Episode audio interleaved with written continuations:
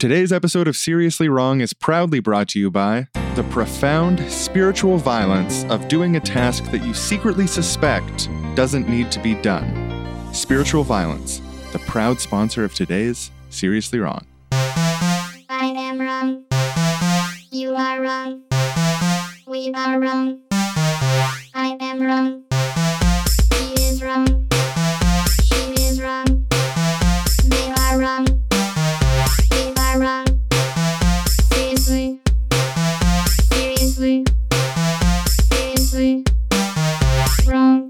We now go to a comfy Irish pub where two salaried professionals sit together for an after-work drink. Hey man, I got tables right over here. Oh, is this seat taken? Just kidding. How's it going, man? It's been a while. Like, you were texting me it was a rough day today? Yeah, just rough in how the same it was as every other day. I basically have to make sure people do things that they always do every day. Are you like a manager? Yeah. I just call people and ask if they're doing things. We call it check-ins. I check in with a lot of people. It's a horror existence. Well, at least you have something to do, man. I go through these folders on the computers. I make sure that all the forms are filled out correctly. Straight up, I have my own form about form quality. But like ultimately, there's only 5 or 6 of those to do a week.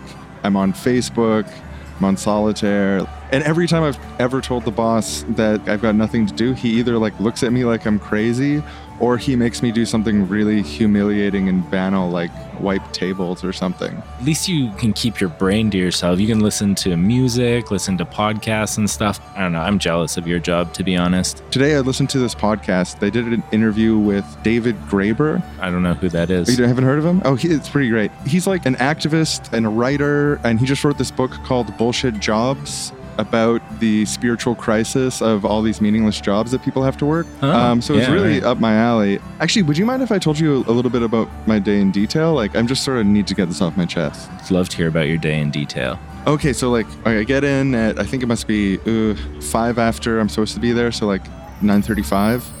And he comes out of his office and he's like, oh, do you... Anything to report? You got enough to do? You need anything? Busy. In one word, busy. It's nonstop. Good. These forms and yeah, I've been working really hard. A lot of attention to detail. Phone calls coming in. Good. That's what I like to hear. Stuff getting done. Perfect. Yeah, like my job really needs to exist. And you're doing real work? Doing real work, yeah, nonstop. It's perfect. I'm just going to stop you there. I got a lot of real work I need to do, especially the next 50 minutes. So I'm going to head in my office. Sorry for wasting your time, If anyone comes, make them wait. If anyone calls, put them on hold. Just 50 minutes is all I'm asking. I got stuff to do, real work. Okay, yeah, I'll be doing my real work out here as well. Sorry, what I mean to say is, yes, I'm your humble flunky. Your word is my command. Oh, Johnson, you're a nervous wreck. Always going to be a beta, but I love you. Yes, that's why I keep you around. Yeah, beta, huh? The original scientist who described wolfpack behavior and invented the term. He never said it applied to humans, but he even later realized it only applies to wolves in captivity. So, like, sure is what that fucking boss knows. I'll just unminimize this window. I wonder what boss would think about that. Slide just one earbud in. Anarchist podcast. And so I'll just press play on the podcast now. Seriously wrong. Today on the show, we have David Graeber with us. David, you're an anthropologist, professor, activist, and author. And I noticed on your Twitter bio that you say, don't call me the anarchist anthropologist, because I think that anarchism is something you do and not an identity. So I was wondering, before we get started on your new book, what does it mean to you to do anarchism? Oh, well, it really comes from the idea of direct action. Anarchism and direct action have been very closely linked over time because, you know, the core notion of anarchism is you take the idea that the ends do not justify the means to the point where the means have to embody the ends. You're supposed to act as close as possible to the way you would in a free society. And of course, you don't really know how people would act in a free society, but you try to approximate it. You try to make decisions in a way that wouldn't require coercive enforcement. You try to treat people as you would treat them in a society where you couldn't force people to do things they didn't want to do.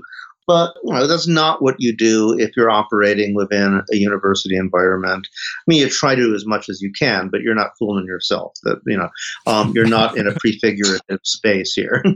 Best you can do is ameliorate the situation. So it seems silly for me, who's like working in a capitalist system. I mean, sometimes I have been involved in such experiments, and then I'm being an anarchist, if you're occupying a square, if you're involved in a direct action, large or small. I actually have called direct action the defiant insistence on acting as if one is already free. You do that as much as you can in the relations with people that you love and trust, and you try to expand that circle of people that you love and trust as widely as possible. But under present situation, me doing what I do, it would be pretentious of me to say that my practice of anthropology is anarchist. It's not. In your new book, you make the case that about 40% of jobs, according to some public opinion polling in the UK, or potentially more, are what you call bullshit jobs. And these are jobs that don't need to exist, jobs that the workers themselves feel don't serve a useful purpose or don't contribute to making a better world. Can you give an example of a bullshit job and why you think it's important to call out this phenomenon at this time? Yeah, I should emphasize, as you pointed out, the key thing here is that the person doing the job thinks it's bullshit. This is very important because I don't want to be some guy going around saying, oh, you guys, you're just pointless and stupid. I mean, Douglas Adams has this famous scene where there's this planet that tries to get rid of all their useless people. And these, for him, include everyone from used car salesmen to hairdressers. So they say the planet's about to blow up and have three arcs, one for leadership types, one for workers, and one for useless people. And then they just send the useless ship into the sun. And it struck me that this is exactly what I don't want to be doing here. I want to destroy the jobs. I don't want to destroy the people. I want to liberate the people from these jobs. And my premise, though, is that most people in bullshit jobs know it. In fact, they know it better than anybody, and they don't like it very much. It's not that there are useless people in the world. Everybody wants to be useful, but we have a weird economy which is structured in such a way that huge proportions of the public are trapped in positions which they think, if that job were to disappear, or even if that entire industry were to disappear, it would just make no difference, or maybe the world would be a slightly better place.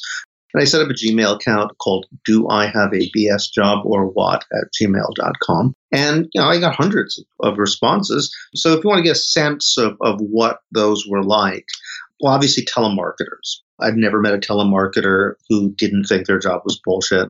A lot of people are in middle management, a lot of people who are sort of in that sort of clerical administrative supervisory roles where you wonder if they actually do anything. Well, often they don't. And they're perfectly willing to tell you as long as you promise them anonymity.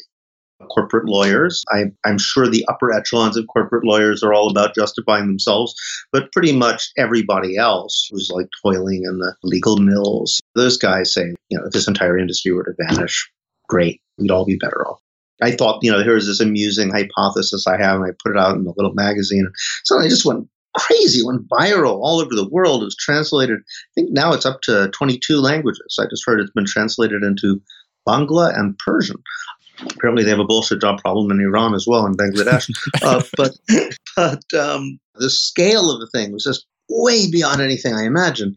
And eventually, people did polls. Someone in the UK did a poll, and there was another one in Holland.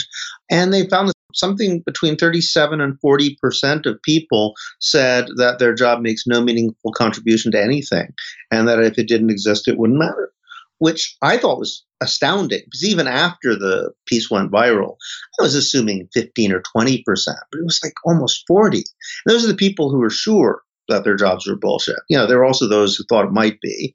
And then you have to count the people who don't realize because they're doing real work in support of bullshit, right? Because imagine you have a big office building full of corporate lawyers who are working on a tax scam, right?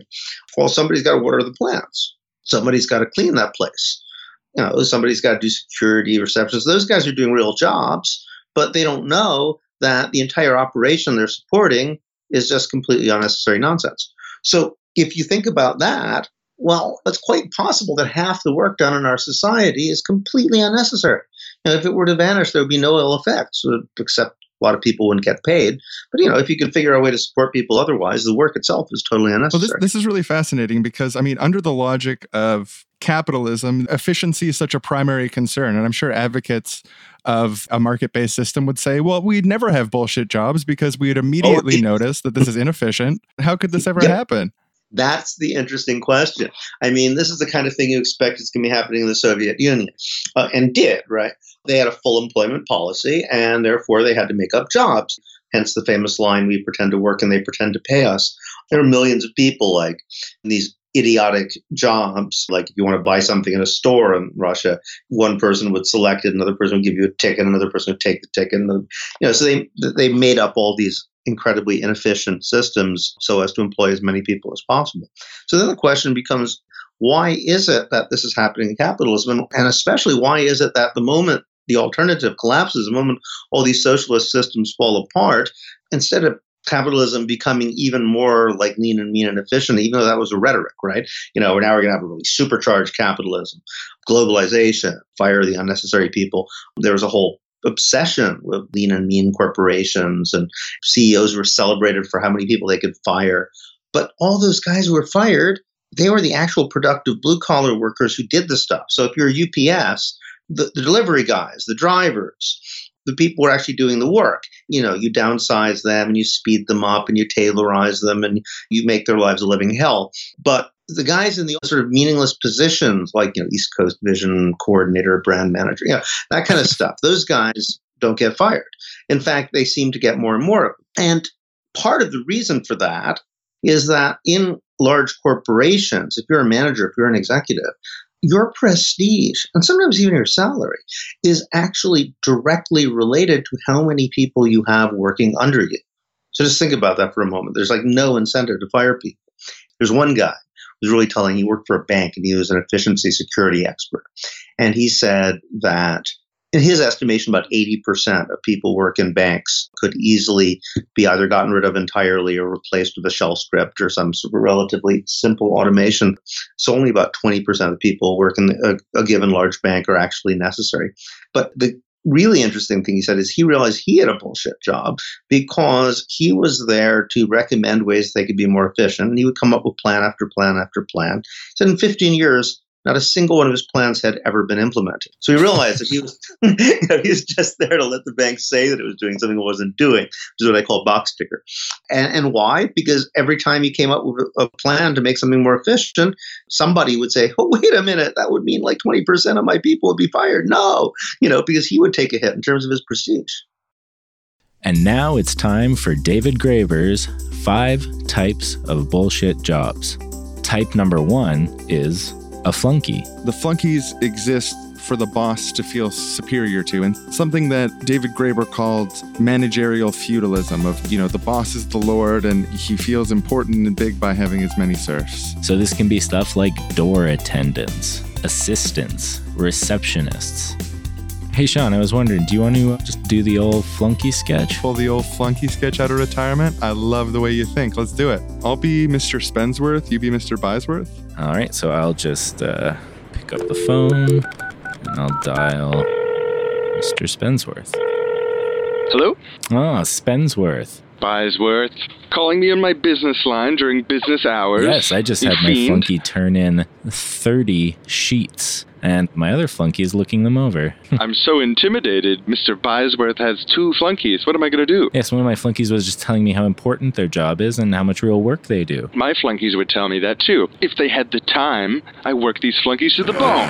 Spensworth. What do you say to that, Bysworth? I'll have you know that one of them is nested under the other one, so I'm 2 levels up. Well, I'll have you know I have 15 total flunkies. And they're all directly below you, I imagine? That's none of your business. 15 years at the company and you're only 1 level up. My business is very sleek. It's shaped like a 15-legged spider.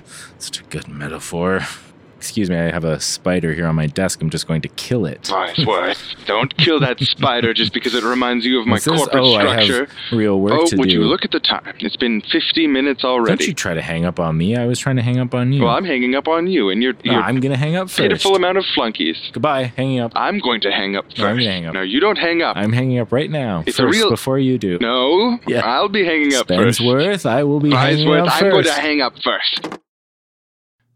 Today's episode of Seriously Wrong is proudly brought to you by Morgan Beattie's 12 Rules for Resentful Young Men. Now, David Graeber says that there needs to be less jobs.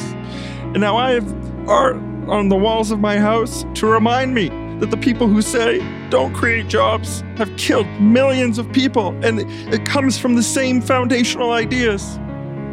And in Shrek 1, Shrek had a job to do. He had to save Fiona and stop Lord Farquaad, his dastardly plans, his chaos. And at the beginning of the film, when All-Star plays, that represents the beginning of the cycle of renewal, of him learning to take care of himself, become a full man, a full human being.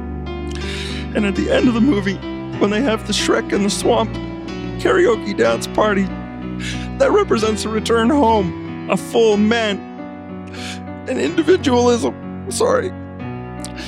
Individualism is our only way to be free from tyranny. Incredible.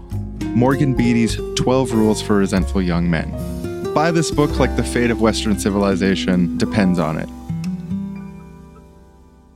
The thing that really sticks out to me is just like how insulting that is to the individual to have to spend your entire day doing something that's useless, because it's so important to people to feel useful, to feel esteemed. And then there's like this extra added insult on top of like having to pretend that what you're doing is useful to the other people in the company, to the corporation. So you exist in this state of unreality where you know you're doing something that's pointless, but you have to pretend that it's not pointless. And it's, I don't know, I just see this as so damaging to like your sense of self. Yeah, I think you're exactly right. And that's exactly what people report.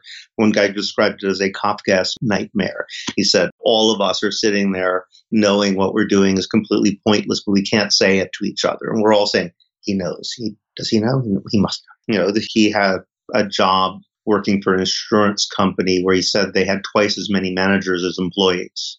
Everybody's managing each other. So they'd all be sitting there in a circle, like trying to build up each other. Oh, you know, you're so necessary to the team. Thank God we have you. That's sort of like the emotional labor of like Walmart or customer service, where you're smart, like you're super friendly to all the customers, no matter the mood you're in, except like within an internal culture where you're being super like, oh, you're so important. No, you're important. Like you've had such an important day. Yeah, exactly. But the problem's, at least if you're like an airline hostess or something like that, right? The classic emotional labor studies, you know exactly what's expected of. But these guys, you're never quite sure, right? Does my boss know I'm not actually doing anything? Because some of these people are like working 1 hour a day, 2 hours a week, you know.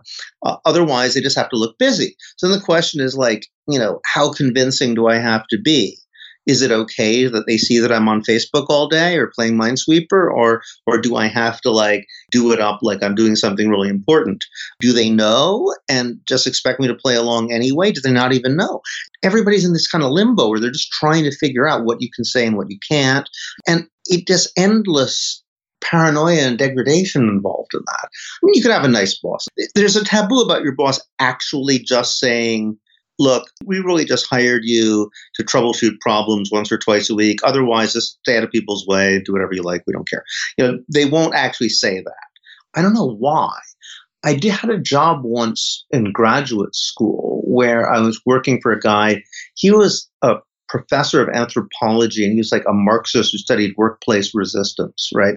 So I was like, okay, if there's anybody I can talk to really as a boss, this would be him. I was his research assistant. He was explaining to me how to do the timesheets. So I said, okay, how much can I lie? And he just looked at me like I was from outer space, you know? So I just quickly pretended I never said it and said, okay, even this guy you can't be straight with. It's clear there's something about the relation of a boss that you can't actually say what's really going on. One of the interesting things that you bring up in the book is that you say the bullshitization of the economy has only just begun. Yeah. And so that refers not just to the bullshit jobs themselves, but bullshit creeping into other jobs. Yes. And I think that there's a relationship between those two things. I've observed this directly in an academic context. If you look at universities, and this seems to be true at pretty much everywhere, there's been a managerial takeover. So whereas 30, 40 years ago, if you said the university, people would assume you meant the faculty. Now, when you say the university, people assume you mean the administrators. And the administrators more and more see themselves as executives. So there's been an increase in the number of administrators, but there's been a veritable explosion of the number of administrative staff.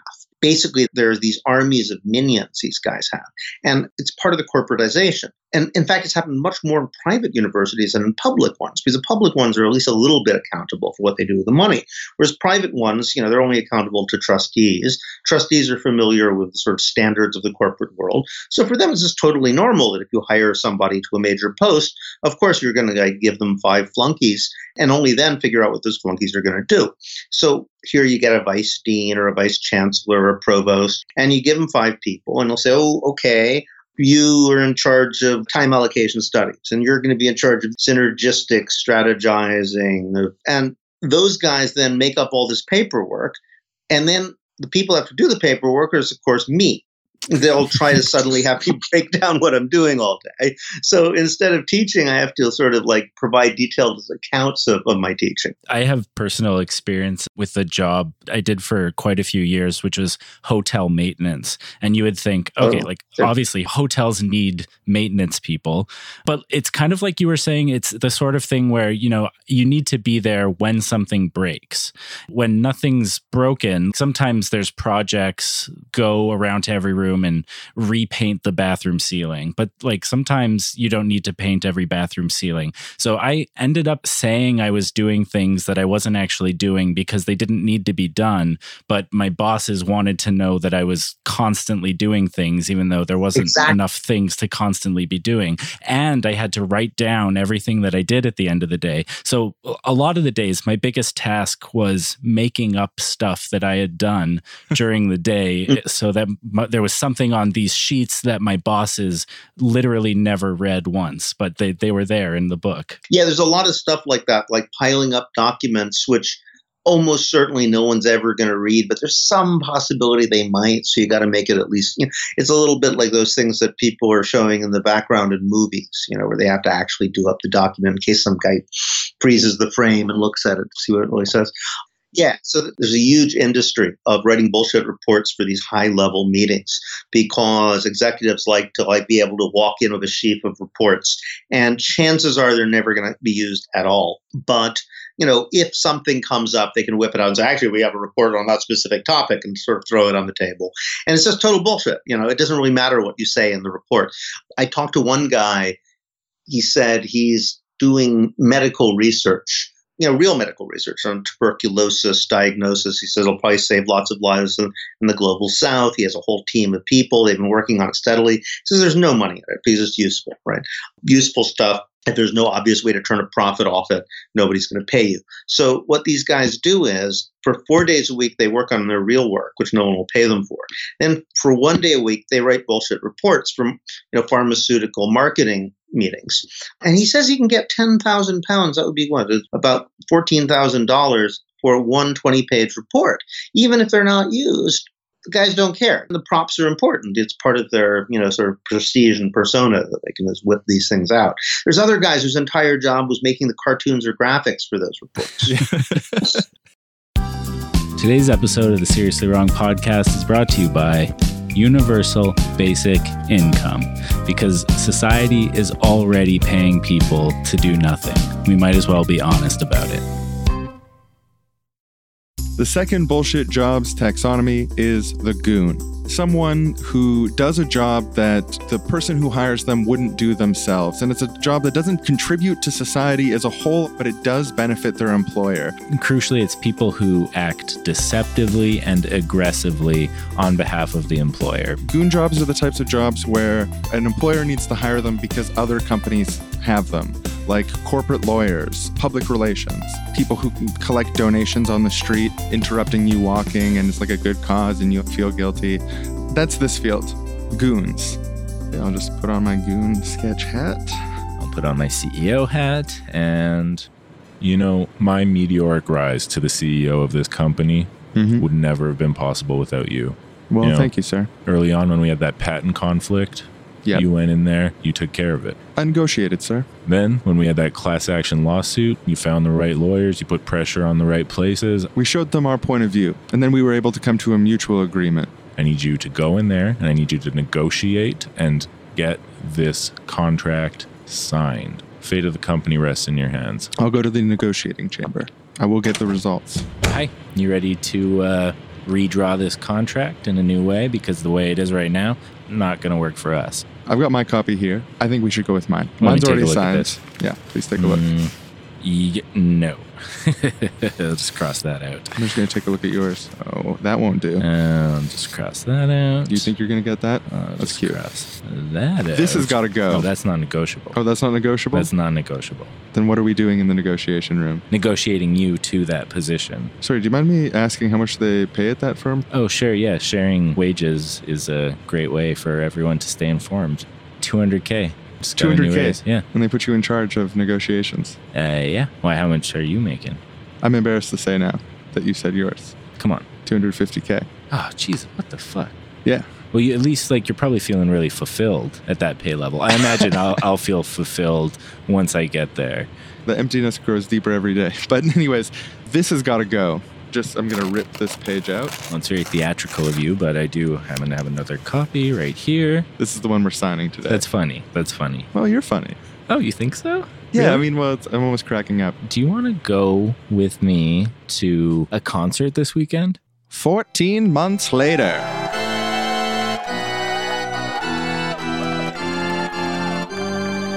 Look, the birds are eating the rice. I hear it expands in their stomach and then they die. That's hilarious. Oh my God.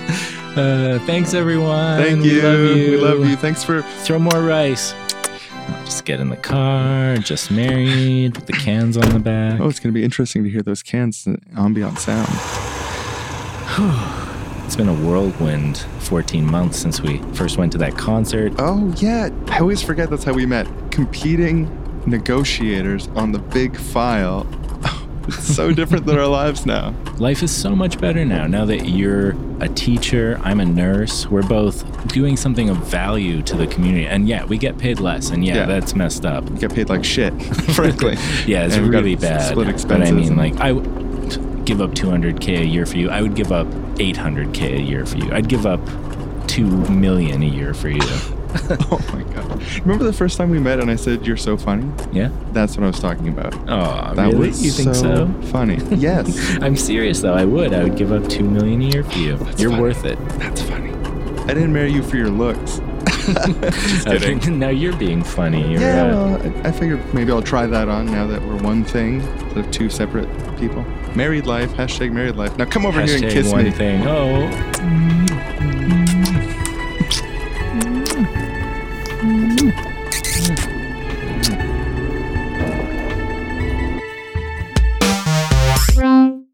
How much of all this do you think comes from just like a sort of cultural belief that work is good in and of itself, regardless of whether it accomplishes anything or not? It's work ennobles the soul. Yes. If you're not working, then you're bad, you're useless. Exactly. There is an idea that everybody should be working harder than they want to work, preferably for someone they don't like very much. It's something they don't really enjoy. And if you don't do that, you're a bad person. But most people don't think it necessarily applies to themselves. Some do. But everybody feels that somebody who doesn't do that and wants public relief as a scrounger, as a crook, they've really conditioned us to be suspicious of each other and to say, no, people are basically lazy. Of course, the irony is anybody who's ever done research on what people actually do knows that if you deny people the ability to just work at all or do anything, they tend to go crazy and get very upset and get really depressed. And even in prison, they still take away people's work privileges as a way of punishing them because they'd rather be pressing shorts in the prison laundry or cleaning the latrine than just sitting in their room playing cards or watching TV all day. And the fact that people are so depressed in these jobs just shows that the desire to contribute something to the world is very fundamental to what human beings are, the basic nature of humanity.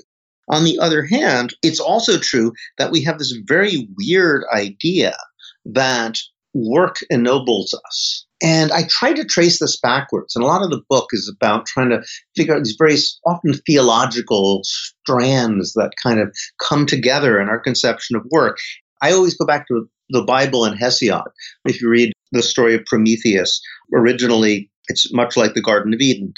to sit at the table of the gods and eat nectar and ambrosia. But then we rebelled. Either we stole fire or we ate of the tree of knowledge, or basically we got too big for our britches and tried to prod into God's business, sought knowledge inappropriately. So we're punished. And how are we punished? We're punished by having to work. But that work is also an imitation of God. So the idea is you want to be like God, you want to create things, because that's what gods do. They create things. Fine, go and create things. You're not going to like it very much. I'm going to make that process of creation as miserable as possible. And in the Garden of Eden, God curses Adam to have to produce food with the sweat of his brow, as we all know. But at the same time, he also curses Eve. He says, from now on, when you give birth, it'll be painful. And that painful process is called labor. So it's like work. And this is very interesting and revealing, I think, because the notion of what work is an imitation of divine creation. So it's production. And the word produce, the Latin word producere, it actually means to shove out, sort of like giving birth. You could still say, like, you know, he produced something from his wallet, right? It is to pull it out or take it out.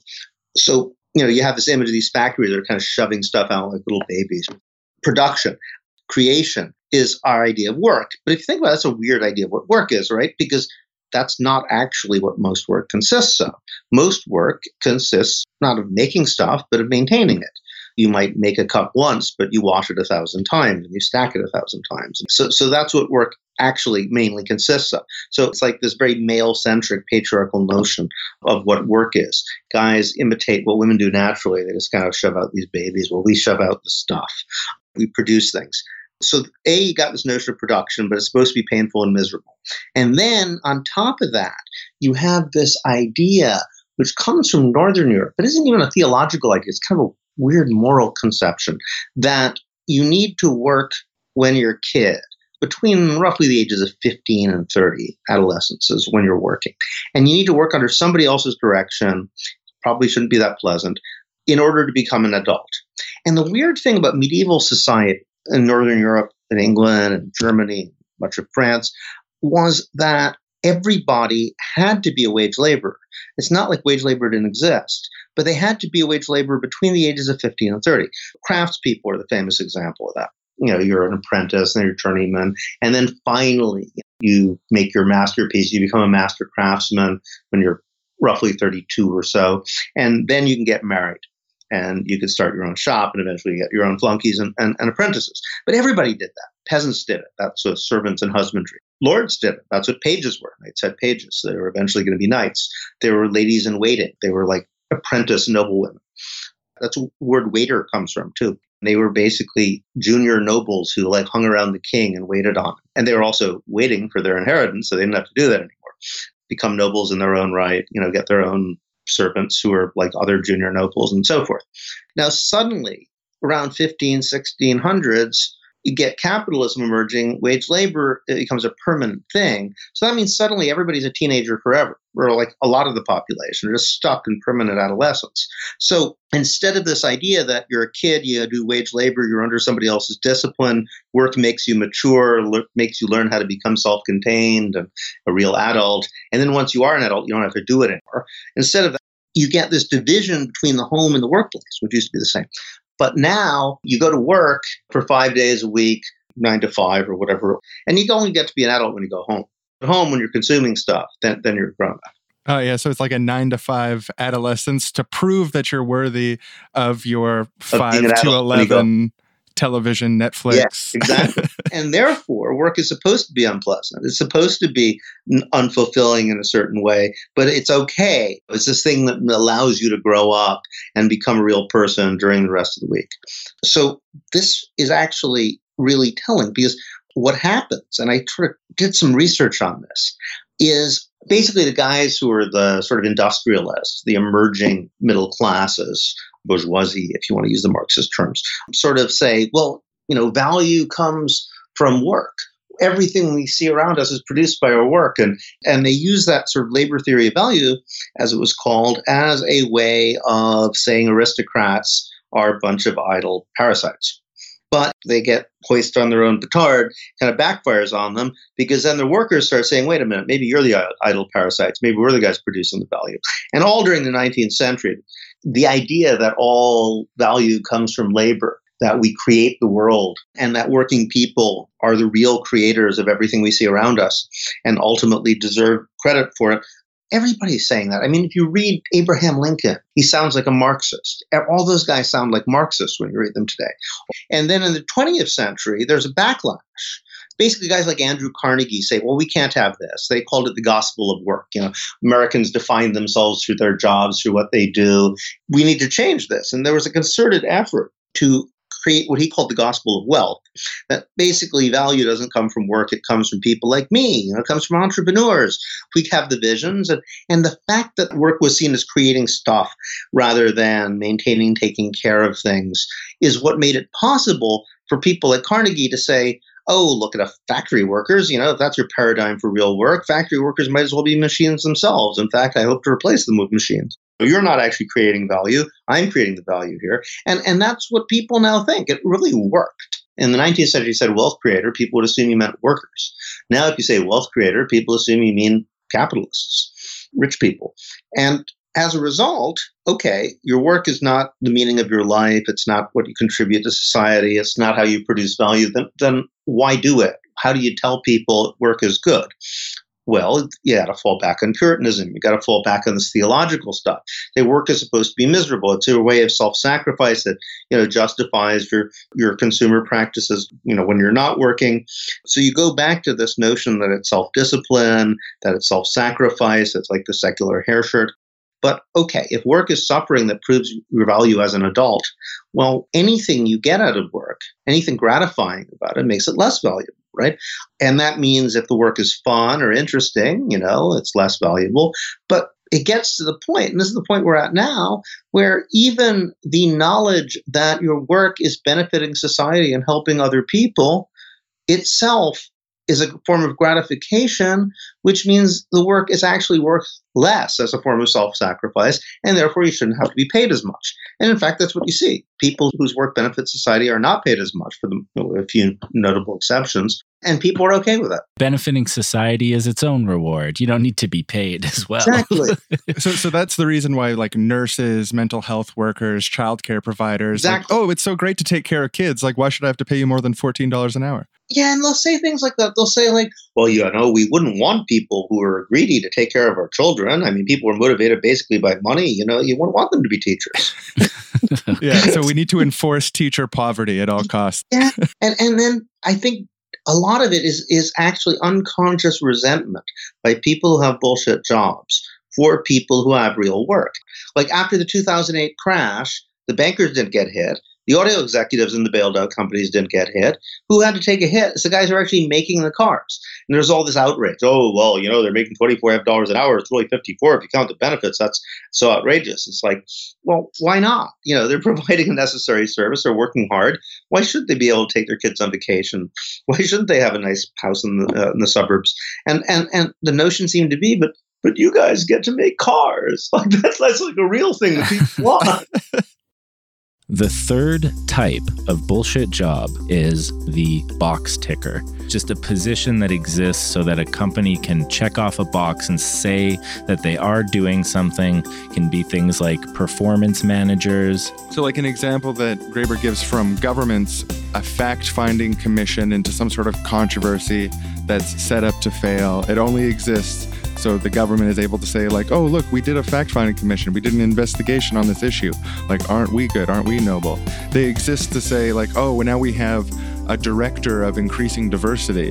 What's crucial about sort of like the box ticker is that the director of diversity doesn't actually have the power to increase diversity. They just have the power for the company to say they have a director of diversity. Oh, hey, do you want to whip out the old box ticker sketch? Our grandparents used to do that sketch together. Of course, I'd be happy to do it. Okay, so you're the boss and I'm the box ticker.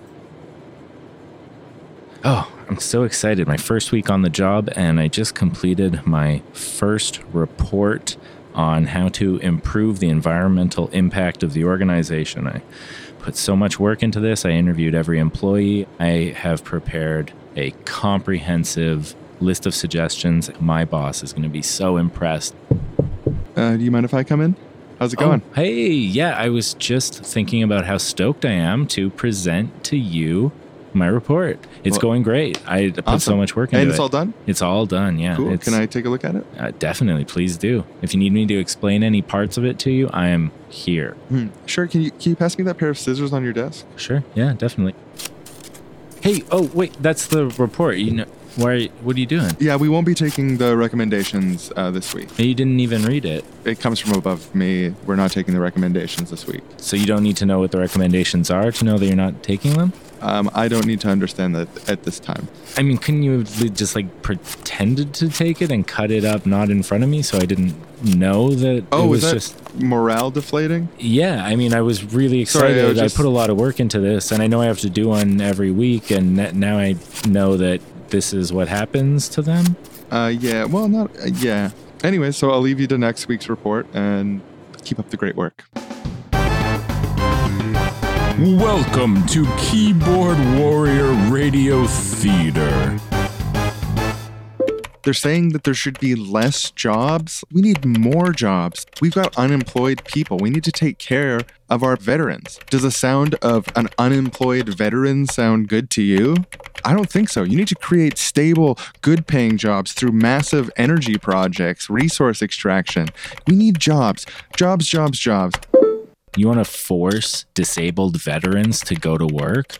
That's a humiliating ritual. Make them show their worth before you let them eat.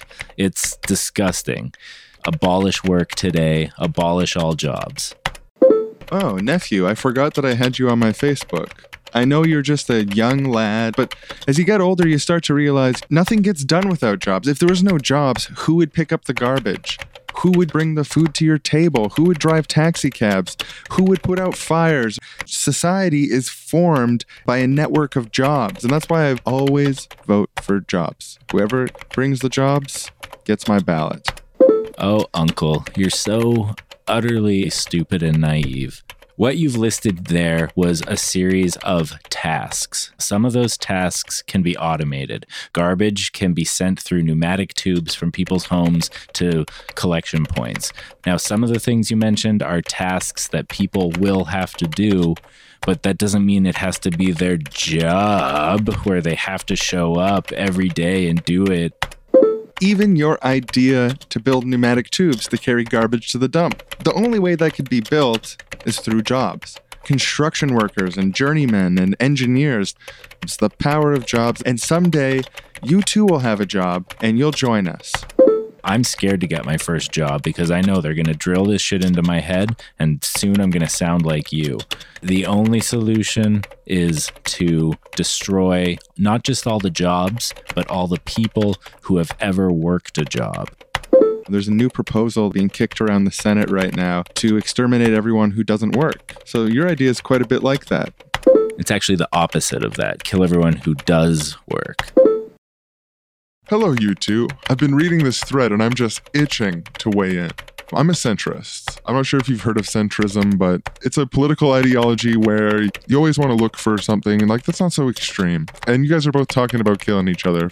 And this is what us centrists call an extreme spiral. The middle ground is some jobs are good, like firemen or daycare worker, people who clean hospitals. That's an important job. Clean hospitals, that's a legitimately important job.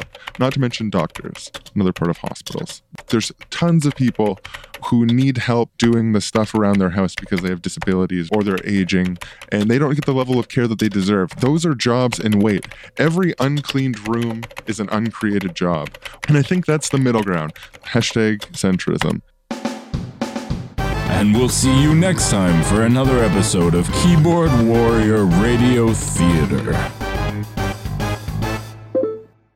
Looping back to the bullshitization of the economy. Yes. If you're correct, and honestly, I think you are, but if you're correct and we're at an early stage of bullshitization, what does late stage bullshitization look like? What's the dystopia? Well, I mean, just imagine what we're in, except more so, because, they're talking about the robots coming to replace our jobs, right? And every now and then this rhetoric has a little efflorescence and dies down again. So a lot of people say, well, people have been saying that for years. It's not like there's been mass unemployment. And in fact, it's true. Back in But certainly by the 1930s, they thought the Depression was caused by technological unemployment. That was a phrase they used at the time. So this whole idea of mechanization is going to cause mass unemployment has been every decade or so, there's a panic about it. So people say, well, you know, maybe it's not really a problem. But the other way to look at that is to say, well, maybe it happened. And instead of just getting rid of the unnecessary work and sort of making us all work less, they just made up bullshit jobs, right? Which is certainly what it looks like. You know, if you look back in the 30s, jobs existed, about half of them have been eliminated. So in theory, we could all be working a 15, 20-hour week, probably fairly easily. Instead, they make up this sort of pointless jobs. So all I would anticipate is, unless we recognize the problem and actually make a collective decision to do something about it, it's just going to be more and more extreme. We're going to have to create industries which essentially exist because of themselves. I think corporate law is the paradigm for that, right? Because corporate lawyers, sometimes they say they're a little like armies, but then people give me shit. So let me use a different example. Feudal lords. You know, back in the Middle Ages, the idea is feudal lords, they protect the peasants. Well, who do they protect the peasants from? Other feudal lords. So basically, corporate lawyers are like that. Any firm needs a lot of lawyers to protect the firm from the other firm's lawyers. That's the dystopian future, that those kind of industries that only exist because they exist and that feed off themselves and that, you know, sort of endlessly pile on more and more of them will grow to the point where that's all anybody's doing. And so I want to ask the opposite question, too. You mentioned a 15-hour work week, and in the book, you also talk about potentially a basic income. If people take this critique seriously and say, like, we as a society all come together and say, you know, this book is spot on, Graeber's right, we need to embody this critique into our society, like, what changes should we make going forward to fix this problem? Less jobs? Yeah, well, less jobs would be very nice, but the technical problem is, how do you address this without creating even more bureaucracy and therefore even more bullshit jobs? Because, you know, I've been talking about the private sector, but it's obviously not as if the public sector isn't full of them too. I always say that they're somewhat different in structure, that in the public sector, a lot of the unnecessary jobs are basically bureaucrats and, you know, office workers who are basically there to make poor people feel bad about themselves. Whereas in the private sector, most of the useless office workers are there to make rich people feel good about themselves. But either way, like, how do you get rid of them? In England, we sometimes use the term creating committees to investigate the problem of too many committees. You know, the more you try to address the problem, the more it just, you make more of it. Oh yeah, do you call that the iron law of something in Utopia of Rules? Liberalism. Oh yeah, that was a different book. Yes, the iron law of liberalism, and using the term liberalism in its old-fashioned 19th century sense, we're basically meant libertarianism. So the iron law of liberalism is that any market reform designed to reduce bureaucracy and red tape will, in fact, create more regulations and more bureaucrats than existed before and more paperwork. And I think I've tried to find someone give me a counterexample. I mean, I've challenged people to come up with a counterexample. I haven't found one. No one's been able to produce one. My favorite statistic that I always trundle out is Russia, after the collapse of the Soviet Union. Between 1992 and 2001 or 2002, this is the period of shock therapy where the actual Russian economy shrank dramatically. During that period, the total number of civil servants, I mean, not even private bureaucrats, public bureaucrats, went from 1 million to 1.25 million. So there was a 25% increase in the number of bureaucrats after the Soviet Union collapsed. Wow. Yeah. So how do you avoid that? And that's why I ended up embracing basic income. I mean, you can say, well, reduce work hours, and that's the obvious thing to do. And I'm for that, right? But it seems to me that I can't see how you would reduce work hours in the current system that we got now anyway, in a way that wouldn't require a lot of bureaucracy, a lot of legislation interfering in every aspect of our lives. Just think about it. You know, our work has invaded our lives. How would you reduce it? You know, if we were all going to 9-to-5 jobs, you know, you could say, okay, from now on, there are 10-to-3 jobs. You know, you could demand everybody gets 3 months vacation. You could do a lot of things. But the problem is there's a lot of casualized labor. There's a lot of contract labor. There's a lot of things which are like technically monthly salaries, so they can make you work all the time, like the kind of job I have. They pay me once a month, but Nobody really knows how many hours I work. They make me do these bullshit time allocation studies, but then they ignore them. You know, in fact, if I were doing everything they wanted, I would be working probably 80 hours a week. No human being can do that. So I slack off on some of those responsibilities. But, you know, I don't want the government monitoring that stuff. So it's hard to see how you would like directly address it in the current environment. So basic income, on the other hand, universal basic income, and the universal part is very important here. Not only would it be a leftist, anti-bureaucratic position, but it would target the bureaucrats who are really annoying. Because, you know, some bureaucrats are doing useful stuff, but some bureaucrats are there to make it harder for you to get benefits. Some bureaucrats are there to, like, you know, see if you're really looking for a job, or whether you're really married to that person, or, you know, whether you're really using that room or have to be taxed for it, or, you know, all of those guys, the really irritating bureaucrats. Those guys would all go. You know, we wouldn't need them anymore. They would all get basic income too, right? So they could go off and form a jug band, or go spelunking, or, you know, decide to restore antique furniture, or whatever makes them happy. I don't care. And the world would be a better place. Anyway, they'd be a lot happier than doing what they do, because one thing that became very clear from my research in the book is that bureaucrats whose job is to make you miserable are often very miserable themselves. They don't actually enjoy it. I mean, there's a few sadists, right? Yeah, there's not many jug band members that just really wish they could deny someone benefits instead. Exactly. But the other way around, probably, yeah.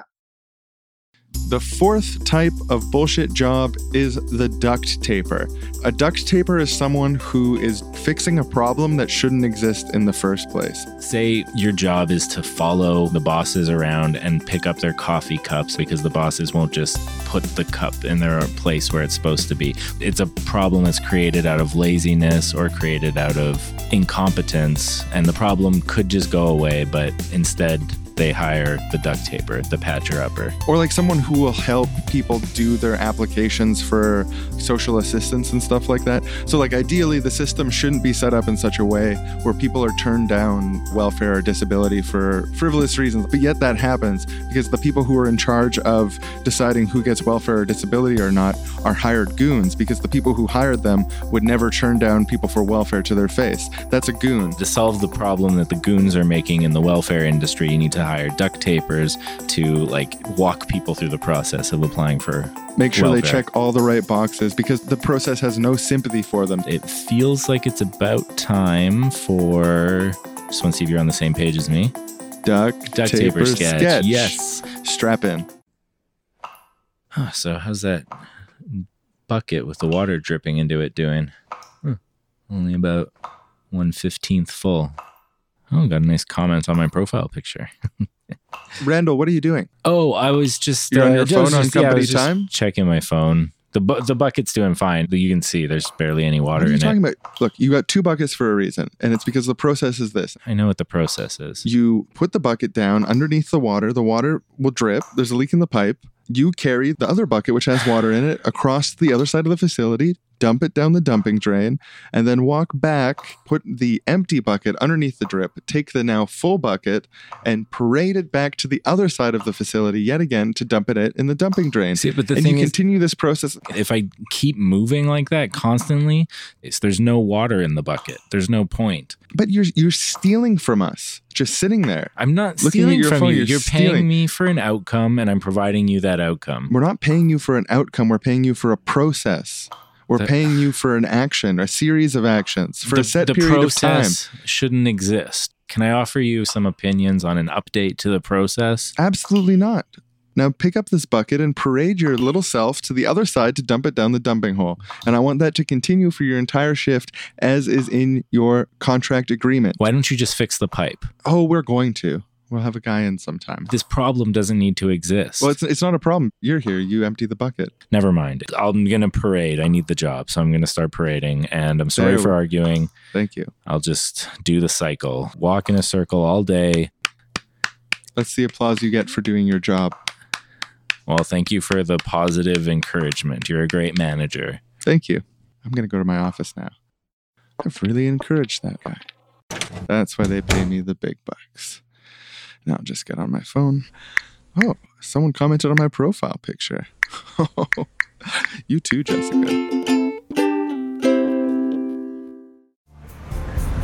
Hey man, Do you mind if I take a look at that book you're holding? Oh, sure, Morgan. Beatty was explaining how Shrek 2 is feminist propaganda. You know, it's meant to emasculate fans of the original. It's really great, incisive stuff. Do you mind if I just drop it here in the garbage where it belongs? That's a bit creepy that you just threw my book out. How do you feel about me handing you a second book now? A different book? Well, at least it is a book. It makes up for it. One book for one book. David Graeber's Bullshit Jobs. Just came out. I haven't read this one. Nice. Yeah. Oh, it just came out. That makes sense. Yeah, it's really good. It's a lot better than... Oh, did you read that one that's in the trash? Oh, no. But I've read dozens of think pieces about it. Yeah, I'm sick of talking about it. No, but I mean, I'm not sure if I actually agree with people cleaning their own rooms. Okay. I don't know. My dad always told me when I was growing up, every uncleaned room is an uncreated job. We should pay people to clean each other's rooms. Because if you're just cleaning your own room, that's not economic activity. That's just something you're doing by yourself. But if you want to grow the economy and make the economy expand, one of the ways to do that would be to pay everyone to clean each other's rooms. I think the government should pay someone to clean their room. Holy cow. I never thought that somebody would debunk that you should clean your room. That's so great. That's so great.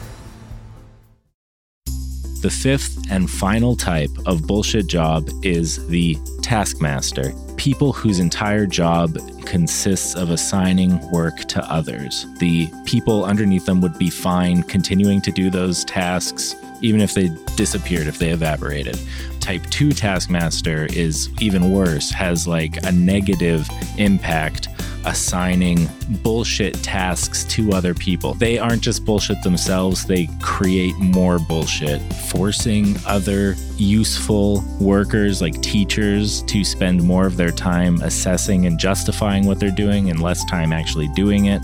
And I think the best way for us to demonstrate for you what a taskmaster is like is with the taskmaster bit. Oh yeah, can I do my working class Joe voice? I wouldn't have it any other way. Hey, I'm a working class Joe doing my machinery over here. Joe, I know you're busy fixing cars, but you didn't fill out your forms this week. Oh my God, I've been doing car stuff. I'm hired for cars. I don't want to be filling out your stupid forms. They don't make any sense. Like, but I got to check, oh yes, the wheel. I did the wheel. How do we know that you're doing everything properly unless there's the forms? Check the car. I'm up to my elbows in car right now. Look, if I knew about cars well enough to check them, I wouldn't be the one. How often do you have to chase people down like this when they're doing the car stuff? Oh, how frequently does that happen? People forget to fill out the forms quite a bit. I guess that's why they need me. I'm going to tell you what my day's like. 8 a.m. Cars. Lunch at noon for 1 hour, unpaid. 1 p.m. Cars. 5, I'm out of here. Okay? 100% cars. Forgot one thing. Cars, forms. Look, cars, forms. Look, smart guy, what do you do when you're not chasing us down like this? You're reviewing the forms in your office all day. Read the whole time. Well, no, I do lots of things. I design new forms. I go to seminars about how to create new forms. I go to seminars about how to motivate people to fill out forms. I'm so passionate about forms. They're really the glue that holds society together. Well, look, we all get paid. Your salary comes from the fixed cars. My salary comes from the fixed cars. The freaking boss's salary comes from the fixed cars. Not a single salary, not a single dime comes from forms. Well, I wouldn't say that's true. They're a suck. Not like fixing cars. Fixing cars is good for everyone. Really contributes. Forms have a part to play in everything. That's my motto. The part is sucking. The part is lubrication. I'd like to see you fix a friggin' car. I'd like to see you design your own form. Go to hell, you piece of shit animal. All right, so I'll just get those forms by the end of the day. Like hell you will, you piece of shit. Hey now, don't make me go to HR. All right, well, check later for the forms, I guess. Thanks a million. Toodles. Fuck, guy. Another one of your earlier books that I wanted to just reference one part of because I loved it so much, gave me something to think about for days. In Fragments of an Anarchist Anthropology, you give a 3-point plan for ending global poverty. Oh, yeah. It's bold, utopian, it's exactly the stuff I love. And you acknowledge in the book, you know, this is really complicated to put into practice, but the 3 ideas in it are an amnesty on international debt, Yep. Canceling all technology, patents, and intellectual property older than a year, and allowing for free movement for travel and residents around the world, basically open borders. So I wanted to ask, why would this end global poverty? Well, I think just the third one would, you know. I mean, let's just look at that. Everybody says, oh, you know, the problems of differential incomes across countries and international trade and the histories of wealth and development. Oh, it's very complicated. People have thought about for generations how we would solve some of these problems, and it's very intractable and no one knows. And yeah, right. Let's imagine the following scenario. Anybody in the world could live wherever they want. If I live in Mozambique, if I live in Cambodia, and I want to move to Cleveland or I want to move to Holland, nobody's stopping me. All right. The moment that happens, do you think that the governments of America, Holland, England, France, all Germany, all the rich countries in the world would not instantly figure out a way to make people in Mozambique and Cambodia want to stay there? You know, they would figure out a way to make, you know, and people in Mozambique and Cambodia probably mostly would want to stay there if they could, right? I mean, some people are adventurous and always will be and want to see the world. You know, that's not a problem. But, you know, the overwhelming majority, they probably want to stay there. They speak the language, you know, they like the music, they like the food. Okay, so there's an incentive to want to stay in your own country. But if suddenly every single rich country had to figure out how to make migrants not want to come there but want to stay at home, I bet you they would come up with things that would make life in those countries, you know, relatively pleasant really fast. They wouldn't come up with something. I bet they would. It's a little bit like what Kropotkin said about the dirty jobs problem. Everybody always asks that one. Well, if you have a free and equal society, we'll clean the sewers, you know, we'll do coal mining and toilet cleaning. And you know, there's various lefty theorists have come up with various funny suggestions about this. Fourier said, oh, you know, little children love to play in filth. Let them do it. You know, Kropotkin had a little more practical one. He said, imagine everybody had to do a shift of a couple hours a day doing unpleasant jobs like that. That means all the engineers, the scientists, everybody would be forced to do these jobs. I bet you toilet cleaning and coal mining robots would be invented in a matter of months. Everybody's top priority would be to get rid of those jobs entirely. Right now, you know, those are the jobs we have the least incentive to robotize. But if everybody had to do them, you know, I mean, those jobs would be eliminated almost immediately. I love that idea. Thanks for coming on the show. This has been an awesome interview. And personally, like, your book's been a big inspiration to me. I love the stuff that you're doing. Thanks. So, I mean, I suspect a good number of our listeners are familiar with you, but if someone's completely new to you, like, this guy's on the money, where can they find you online? Ah, well, that's interesting because I have a webpage now, and I didn't used to, but it was created at the time I did this book. I said, okay, I got to do it. I've been putting it off. And several of the people who actually have bullshit jobs who had provided me with testimonies and I'd become friends with online pulled together to create a webpage for me. Time their bullshit job so they can do it. And they just told me, well, wait, we've discovered that davidgraeber.com is taken. So I was surprised. Although later I was talking to an old girlfriend and said, yeah, don't you remember like that night that we all got stoned and you like reserved the domain name? I guess you forgot. Anyway, so I don't remember how to access it anyway. So the guy went through a whole list and I didn't realize that there isn't just OregonNet. There's like 30 of them. So one really called out to me. As soon as I heard it, I said, well, obviously it's got to be that. So there is a webpage now called davidgraeber.industries. That's amazing. I love the idea that davidgraeber.com, you've got it, it's out there, but it's just beyond your grasp now. yeah, I just totally forgot. Anyway, so davidgraeber.industries. Yeah, it's still growing. It's really just starting up, but it's there. Awesome. Well, yeah, thanks so much again for coming on the show, and I love the book. I read it, I devoured it in just like under a week. So thanks again. Take care. I'll just take my earbud out here. This is really a bullshit job. I'm a box ticker. I fill out these forms just so they can say that there's an accountability in the form process. I'm a duct taper. The modem is faulty. I have to restart it every couple of days so he can get on the internet and get to his sites. I'm obviously his flunky. When the summer interns come in, I'm a taskmaster. I have to make all these bullshit jobs for them. And God, I mean, the only bullshit job that isn't part of my complex multi-form bullshit job is a goon. I'm not a goon. At least I'm not a goon. Johnson. Oh, Mr. Spensworth. It's been 50 minutes already. Yes, the telephone call with Mr. Bysworth is completed. Oh, yeah. I do have to ask you to do one other thing, if you can clear a bit of time off your plate. Oh, you know what? Okay, I've got a lot of work to do, but I want to be a good employee, so I'll absolutely do it. Anything. Let me know. So, you know, down at the lower levels of the company, we got those guys who, like, crawl under cars, get all dirty like animals, and I'm not exactly sure what they do. Yes, yeah, that's what they call them, auto mechanics. Yeah. So we're going to be laying off 40% of our auto mechanics. Hasta la vista, baby. That's what you're going to be my hasta la vista baby guy. You got to just go tell the people what they don't want to hear. Okay, sir.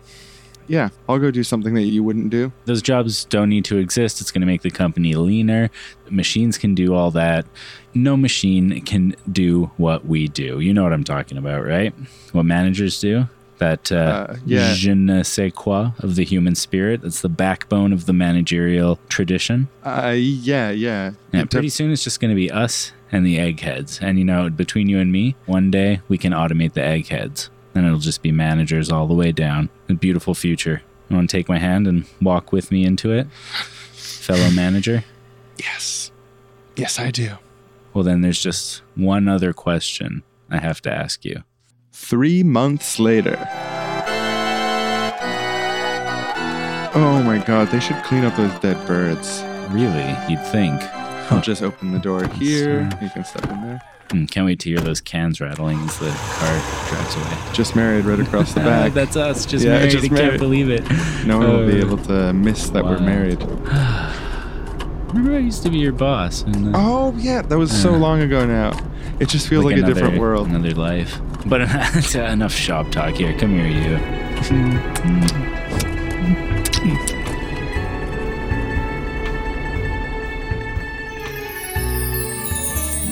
Thank you so much for telling me about your day. This David Graeber guy sounds great. I really want to go out and buy that book. You said it's out now? Yeah, the book just came out. It's called Bullshit Jobs. And actually, one of the hosts was saying on the show, it was his top book of 2018 so far. Wow. Yeah, I mean, he went on to say that he's only read one book so far in 2018 that came out in 2018. But he also said that little bit of honesty shouldn't devalue the endorsement. Oh, sounds like a forthright and trustworthy endorsement. Oh, hey, Bucket Dumper. Over here. Bucket Dumper, we're over here. Hey, guys. You still parading around in circles with your bucket? Yes. He was just telling me about Bullshit Jobs. Sounds like you're a duct taper. You know, having not read the book yet, I don't understand what you're saying at all, but that's one of the reasons I'm going to check it out. Is there a drink special? Oh, I'll cover you. Order whatever you want. $6 for a drink. Throw $6 to you for a drink. Start donating $6 a month to the Seriously Wrong podcast. That's how you get access to the whole archive of all their old episodes, bonus episodes, secret Facebook group. Well, and you can support independent content. That's a bargain. The other thing I was thinking is, like, maybe we need to have a revolution. Oh, yeah, a revolution, like, to change all this. Yes, like, why should I have to parade a bucket back and forth for 8 hours a day in order to have a place to sleep? They should just let you fix the pipe and then pay you forever for that fixed pipe. Yeah, because, like, it's just nonsense. The work culture with, like, the Protestant work ethic, and it's just madness. And, like, we could overthrow it and we can do so much. Like, we could introduce a basic income.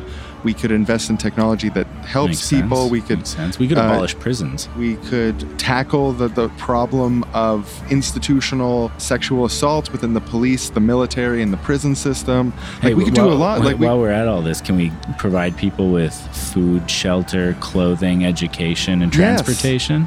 Yes. And so the disgruntled bullshit job havers implemented all of the things that he just said, and more, forever approaching that receding horizon of a perfect utopia, moving closer and closer to a better society forever until the end of time. I am wrong. You are wrong. We are wrong. I am wrong. He is wrong. She is wrong. They are wrong.